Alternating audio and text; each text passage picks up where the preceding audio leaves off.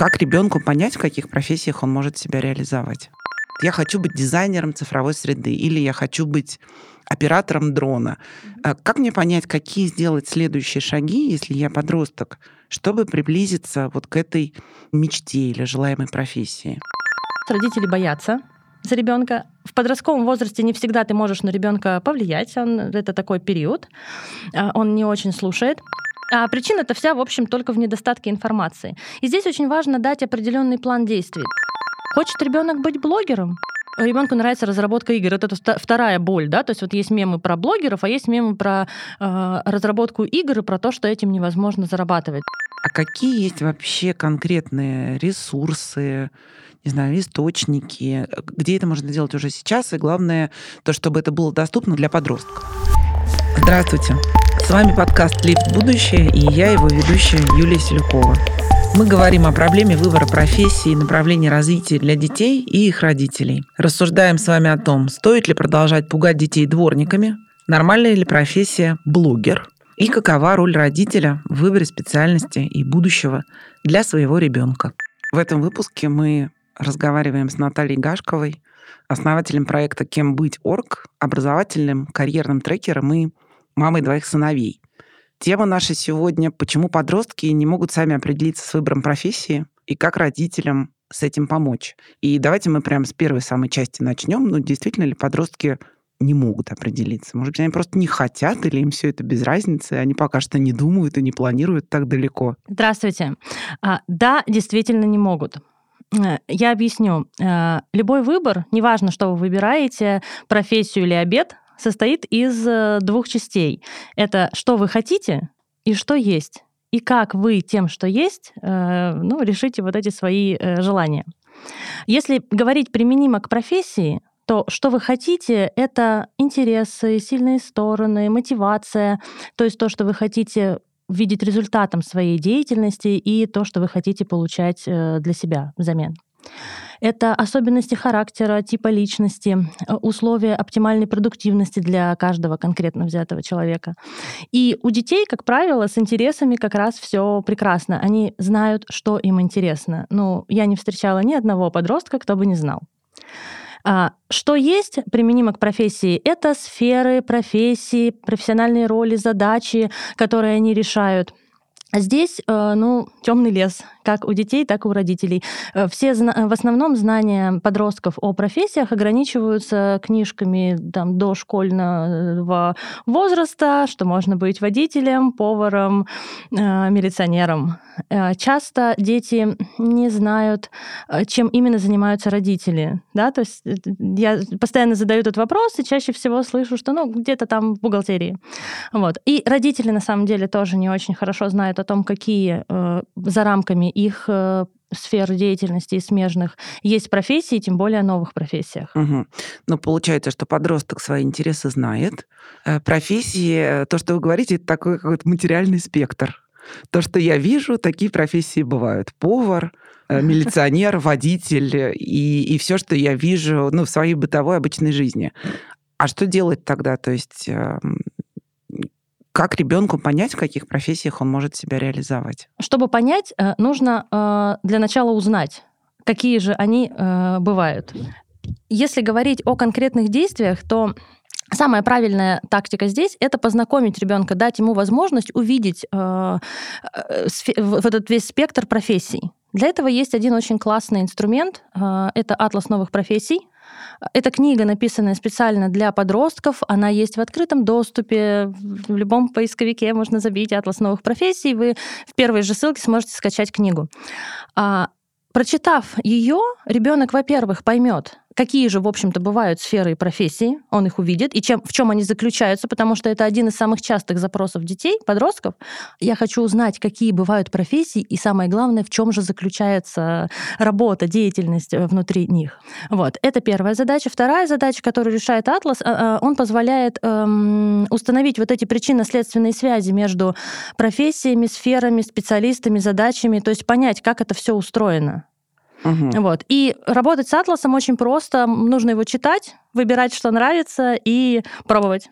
Ну, вообще я читала от слуха профессий, угу. и для меня он такой немножко э, визионерский. То есть там есть масса профессий, которые еще не появились, которые мне даже странно представить и сложно представить, что это за профессия такая и, и, и как она будет существовать, и что mm-hmm. я буду делать, куда мне нужно пойти учиться, чтобы получить эту профессию.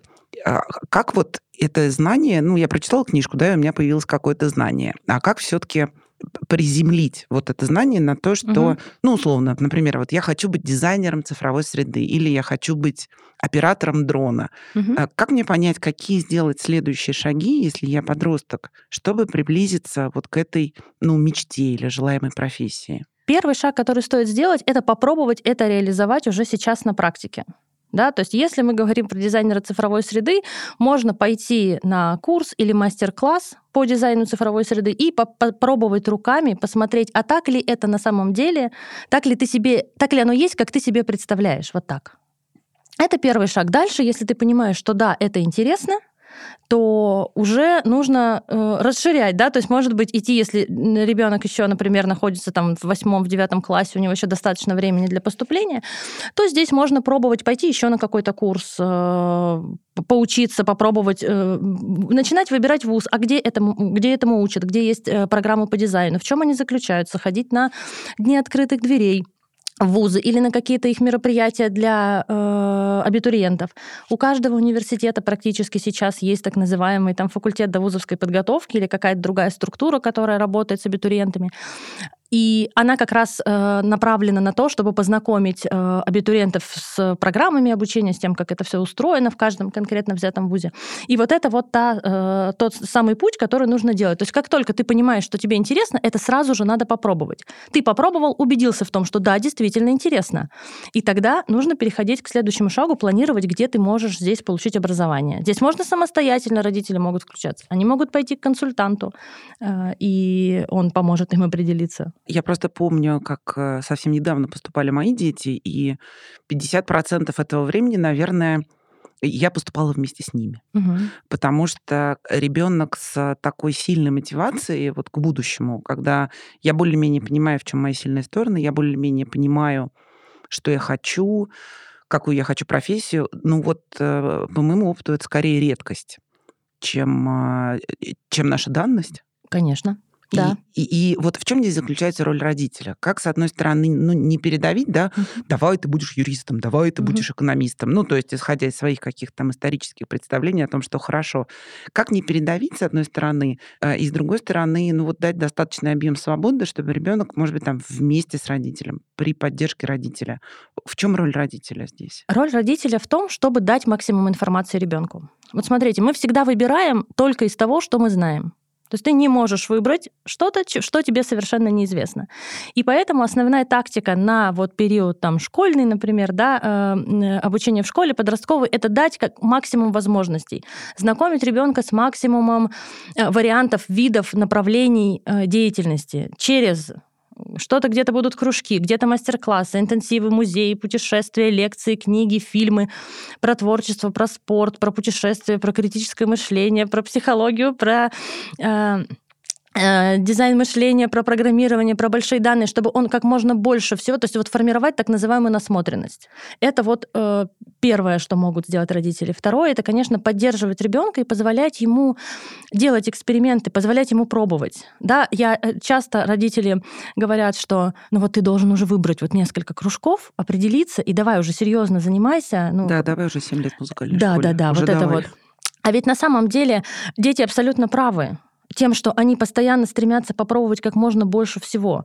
Потому что только так, чем больше ты знаешь, тем вернее и быстрее ты сделаешь э, выбор, о котором ты не пожалеешь. Наталья, вот хочется дать такой, ну, прям методический инструмент родителям. Угу. Я помню прекрасно, что когда моя старшая дочь эм, как раз шла вот по этой тактике, у нее, очевидно, сильный инстинкт самосохранения. Попробовала, бросила, попробовала, угу. бросила, попробовала, бросила. я не могу сказать, что я сильно переживала. Конечно, сильно переживали бабушки и такие, ну как же так, нужно учиться 8 лет в музыкальной школе, ну как же так, нужно профессионально заниматься спортом. Но сейчас уже понятно, что действительно ребенку нужно дать возможность попробовать, а есть ли какой-то минимальный срок пробования, что ли. Ну, то есть, э, с одной стороны, да, хочется побольше, а с другой стороны, за какое время вообще ребенок может понять, что да, это мое или это не мое. Тут на самом деле индивидуально, но если строго нет, да, то есть вот когда вот сразу понятно, что нет, то, как правило, в первые там несколько месяцев занятия, да, там один, два, три будет понятно, что нет. И как бы если ребенок не хочет,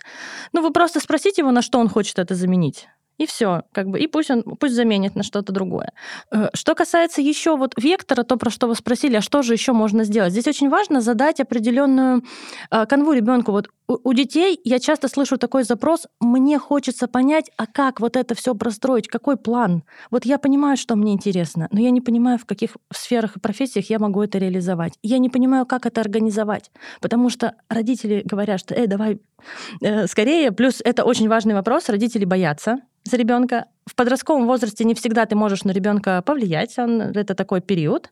А, он не очень слушает начинает нервничать, ребенок, соответственно, начинает закрываться. Здесь очень важно, э, а, а, а причина это вся, в общем, только в недостатке информации. И здесь очень важно дать определенный план действий, да, то есть если такие э, пошагово, да, допустим, интересы ребенка, предложить ему, давай, э, дочь, сын, вы напиши свои интересы, что тебе интересно в школе, увлечения, книги, что ты читаешь, что ты смотришь в Ютубе, просто все подряд, что приходит в голову, да, лист э, А4 э, из спеши и посмотри, какие две-три темы там будут выходить в топ, что будет важным. Это первый шаг. Это научит ребенка анализировать, что вот, вот, вот то, что есть, я здесь как бы привел, грубо говоря, да, к какому-то общему знаменателю.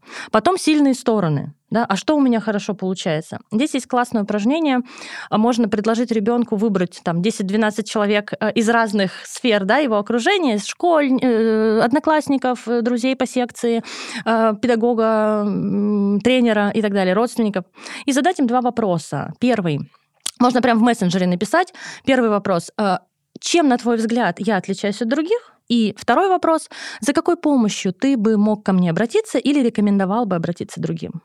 И дальше собрать эту информацию, проанализировать и порефлексировать, что выделили люди, какие качества, а, Узнал ли ты что-то новое о себе? Эм, как, какие из этих качеств и навыков как-то связаны с твоими интересами?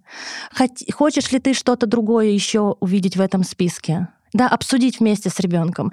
Если вдруг, допустим, ребенок стесняется или не знает, как лучше это сделать, сделайте вместе с ним, только вы, конечно, своим, да, вы своим 10-15 человек э, знакомым зададите эти вопросы, и потом обсудите результаты. То есть вот это какие-то такие конкретные моменты, которые можно применить, и они помогут ребенку увидеть себя со стороны и систематизировать его знания о себе. Атлас, его он помогает систематизировать знания о том, какие бывают профессии, но его важно не принимать как методичку, что вот, вот, вот, вот, вот из тех там футуристичных иногда названий мы должны обязательно выбрать. Нет. Он про вот общее представление, про то, как формируются отрасли, как тренды влияют на разные отрасли, как появляются и э, исчезают профессии. Он вот про это в большей степени. Его нужно вот так вот э, использовать. И, а как раз вот эти вот интересные названия профессии, они детям интересно это читать. Им классно, им нравится, им очень многим нравится нравится там тренд-вотчер. Практически все, вот мы, меня просто, я использую Атлас в работе. Очень многие, многие отмечают там тайм-менеджмент. Интересно. Очень многие как раз дизайн цифровой среды. Вот, им это интересно читать. И они так понимают вообще в целом область своих интересов. Угу. А дальше помогать ребенку пробовать, поддерживать его. Тебе это интересно? Класс, давай попробуем. Вот есть такие-то мастер-классы, интенсивы. Можно здесь отдать ответственность ребенку, сказать, слушай, окей, выбери себе а, три а, каких-то интенсива, кружка, мастер-класса, лекции, а, и э, выбери, я тебе их там оплачу, да, или там мы с тобой на них сходим, или я помогу тебе это организовать чтобы этот запрос как бы исходил от ребенка. Они с удовольствием берут на самом деле эту ответственность, если им ее дать и доверить. А есть какой-то шанс э, не попробовать вот в рамках кружка, а как-то максимально приблизиться к работе? Но я даже у студентов mm-hmm. вот сейчас слышу такой запрос, они прям бедные страдают, и школьники тоже говорят, хочу попробовать, хочу попробовать, хочу попробовать, хочу практику. То есть это такой какой-то сильно артикулированный, прям такой стон, угу. стон несется над землей. Конечно, да. Это вообще самый лучший способ. Это сразу попробовать реализовать настолько, насколько это возможно реализовать. А, Например, я приведу просто пример. У меня вот была э, девушка на консультации, которая хочет стать э, ювелиром И у нее такой очень, она очень умная девочка, очень такой ребенок, у которого все получается. И она говорит, я сейчас буду, э, закончу школу, поступлю в университет, буду пять лет, э, значит, учиться, потом пойду поработаю на ювелирном заводе, чтобы понимать, как это все устроено, а потом открою свою студию, заведу Инстаграм, буду делать украшения, продавать их в Инстаграме. Я говорю, слушай, а почему не сделать это прямо сейчас? Ну, то есть есть, если ты еще не умеешь делать украшения, есть курсы, Научись, заведи Инстаграм, начни это делать, продавать и пойми, понравится тебе вообще это или нет. А, и для нее это было открытием. Она вот действительно была удивлена, что так можно, но идея ей понравилась. И точно по такой же схеме можно действовать с остальными. Хочет ребенок быть блогером? Класс. Пусть он заведет свой канал, свой YouTube, Telegram э, или Instagram аккаунт и раскручивает его. И начав это делать, он сразу поймет, а, что же нужно знать, чтобы это работало. И возможно, что блогер это не такая легкая профессия, как Абсолютно. кажется со стороны. Абсолютно нелегкая, очень сложная. То есть ребенок, заведя канал, поймет, что только тот сам факт, что он его завел, еще не, не, не значит примерно ничего. И тут открываются вот те все активности, которые необходимо знать и уметь. И тут э, появляются запросы, что чтобы мне вести, мне нужно мама на курс по SMM там, и так далее, и так далее. Если ребенок, э, ребенку нравится разработка игр, это вторая боль, да, то есть вот есть мемы про блогеров, а есть мемы про разработку игр и про то, что этим невозможно зарабатывать, да, родители так считают, хотя на самом деле это колоссально э, прибыльная индустрия, э, тоже прекрасно можно начать уже сейчас. Ты хочешь быть разработчиком? Ну, боже мой, дети уже в 10 лет могут кодить весьма успешно. Почему бы нет? Почему бы не начать? Да, здесь можно поддержать ребенка, да, показать ему какие-то, что смотри, вот есть вот такие курсы, давай ты туда сходишь и попробуешь. Можно дать какой-то проект, сделай сайт нашей семьи, да, ну то есть максимум приближать к практике. Но здесь еще, знаете, вот есть такая штука, если вот отвечать на вопрос про студентов, что они хотят там максимум практики, здесь важно занимать активную позицию, не сидеть когда же и ждать, когда же меня позовут, чтобы вот. А здесь, знаете, можно пример привести с отдыхом. Когда мы хотим поехать путешествовать, вот студент хочет поехать путешествовать, он не будет ждать, что это путешествие на него как-то само свалится и сразу все будет классно. Он будет планировать, собирать команду, планировать маршрут, э, арендовать транспорт и жилье, э, планировать посещение каких-то э, достопримечательностей и договариваться с ними. И чем лучше он спланирует, тем лучше будет эффект. Вот на самом деле с карьерой и с э, стартом карьеры, и со стажировками все обстоит ровно так же. Нужно занять активную позицию и э, понять, что ты хочешь. Я хочу пойти э, на стажировку вот в эту компанию. Окей, что нужно, какие программы там есть, и что нужно знать, чтобы туда попасть, а что я уже сейчас знаю, а что мне, чему мне еще нужно научиться, а как и где я это буду узнавать. Вот примерно такой угу. план. А, Наталья, а вот вы говорите, что пойди поучись на, допустим, курс геймдизайнера, угу. да, или пойди поучись на курсы SMM. Угу. А какие есть вообще конкретные ресурсы, не знаю, источники, где это можно делать уже сейчас, и главное, то, чтобы это было доступно, ну, для подростка? Я рекомендую всегда начинать с э, какого-то бесплатного продукта. Идеально с интенсива, ну хотя бы с открытого урока или какого-то мастер-класса. Для того, чтобы понять, насколько вообще совпали, да, совпало понимание. Потому что может так статься, что ты себе представляешь одним образом, а в реальности это совершенно другое, и нет необходимости тратить на это там 3-4 месяца э, жизни. А, инструменты. Есть э, онлайн-университеты Skillbox, Skill Factory, Нитология, там очень Geekbrains, если вот ближе к IT, там очень много бесплатных материалов, мастер-классов, там очень много проходит интенсивов, то есть это 2-3 дня а, реальной практики с преподавателем, и эти интенсивы сделаны как раз для того, чтобы человек понял, его это не его, интересно, неинтересно, и как устроен курс в конкретно взятом заведении. Это первое, что вот пробовать. Еще есть прекрасно, если ребенок интересуется IT или digital направлениями, есть прекрасный Яндекс Практикум. Там 20 часов бесплатной практики по каждому направлению. И они действительно сделаны качественно, так что ты можешь попробовать и понять, твое или нет. А, плюс там еще есть классный профориентационный курс по IT-специальностям. Он бесплатный. Если ребенок интересуется IT, рекомендую прям посмотреть. Они хорошо рассказывают, чем конкретно занимается каждый из IT-специалистов. А, есть, э, если мы говорим про какие-то ну, более гуманитарные, как угу. да, направления не, не, не IT, не цифровые, то есть э, прекрасные проекты постнаука, лекториум, где выложены как мастер-классы и лекции, так и целые курсы университетские с возможностью пройти тест, тестирование э, по совершенно разным темам попробовать, послушать, посмотреть, понять, насколько тебе это интересно. Хочешь ли ты дальше продолжать Вот это все бесплатные инструменты. То есть это для начала все бесплатные инструменты. Вот я не могу не задать вопрос, да. поскольку в последние, ну, три, наверное, года, да, или два года в старших классах Мало я знаю родителей, которые не вынуждены вкладываться там в репетиторов, в дополнительную подготовку к ЕГЭ. Это все стоит, безусловно, каких-то денег. А, а вы когда-нибудь оценивали, ну вот двухлетние вот эти пробы или пробования той или иной профессии, во что они могут обойтись в семье? Здесь, понимаете, очень сложно оценить, как бы вывести какую-то общую температуру по больнице. Э, здесь, э, поскольку у каждого это будет по-разному, да, а, но у каждой семьи есть определенный бюджет на дополнительное образование ребенка да, и дальше уже зависит от, ну, от возможности каждой семьи, но кажется, что, наверное, это будет какая-то цифра там а, в пределах, может быть, 10-20%, но, опять же, это очень сложно посчитать, понимаете, да, то есть это как бы разный доход у семьи, uh-huh. разное количество детей и тоже, да, а, разные увлечения у детей, то есть есть там увлечение каким-то, может быть, даже спорт, да, то есть как, как, какой-то хоккей, например, может стоить достаточно дорого, а, а какой-то спорт меньше. Поэтому здесь сложно сказать на самом деле, но здесь основная, э, как бы основная суть в том, что если ребенок пробует, то лучше пробовать вот такими вот максимально простыми э, да, и бесплатными по возможности инструментами. К тому же там эм, много же проходит мероприятий, да, то есть можно и это тоже использовать.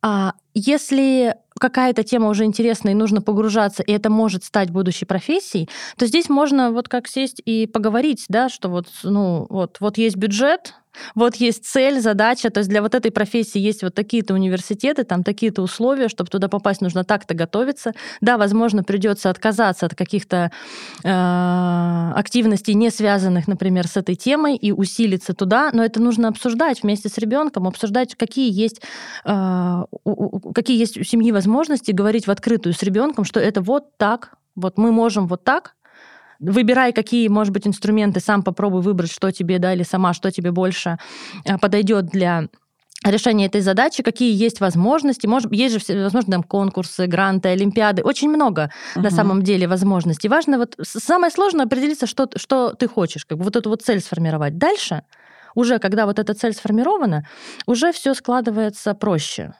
Но, конечно, здесь могут понадобиться деньги, но посчитать одну сумму одинаково справедливую, да, или одинаковую для всех, пожалуй, сложно. Да, я читала, было агентство, агентство инноваций Москвы, по-моему, выпускало пару лет назад исследование о том, ну, как вообще устроено дополнительное mm-hmm. образование детей, и очень похожая цифра.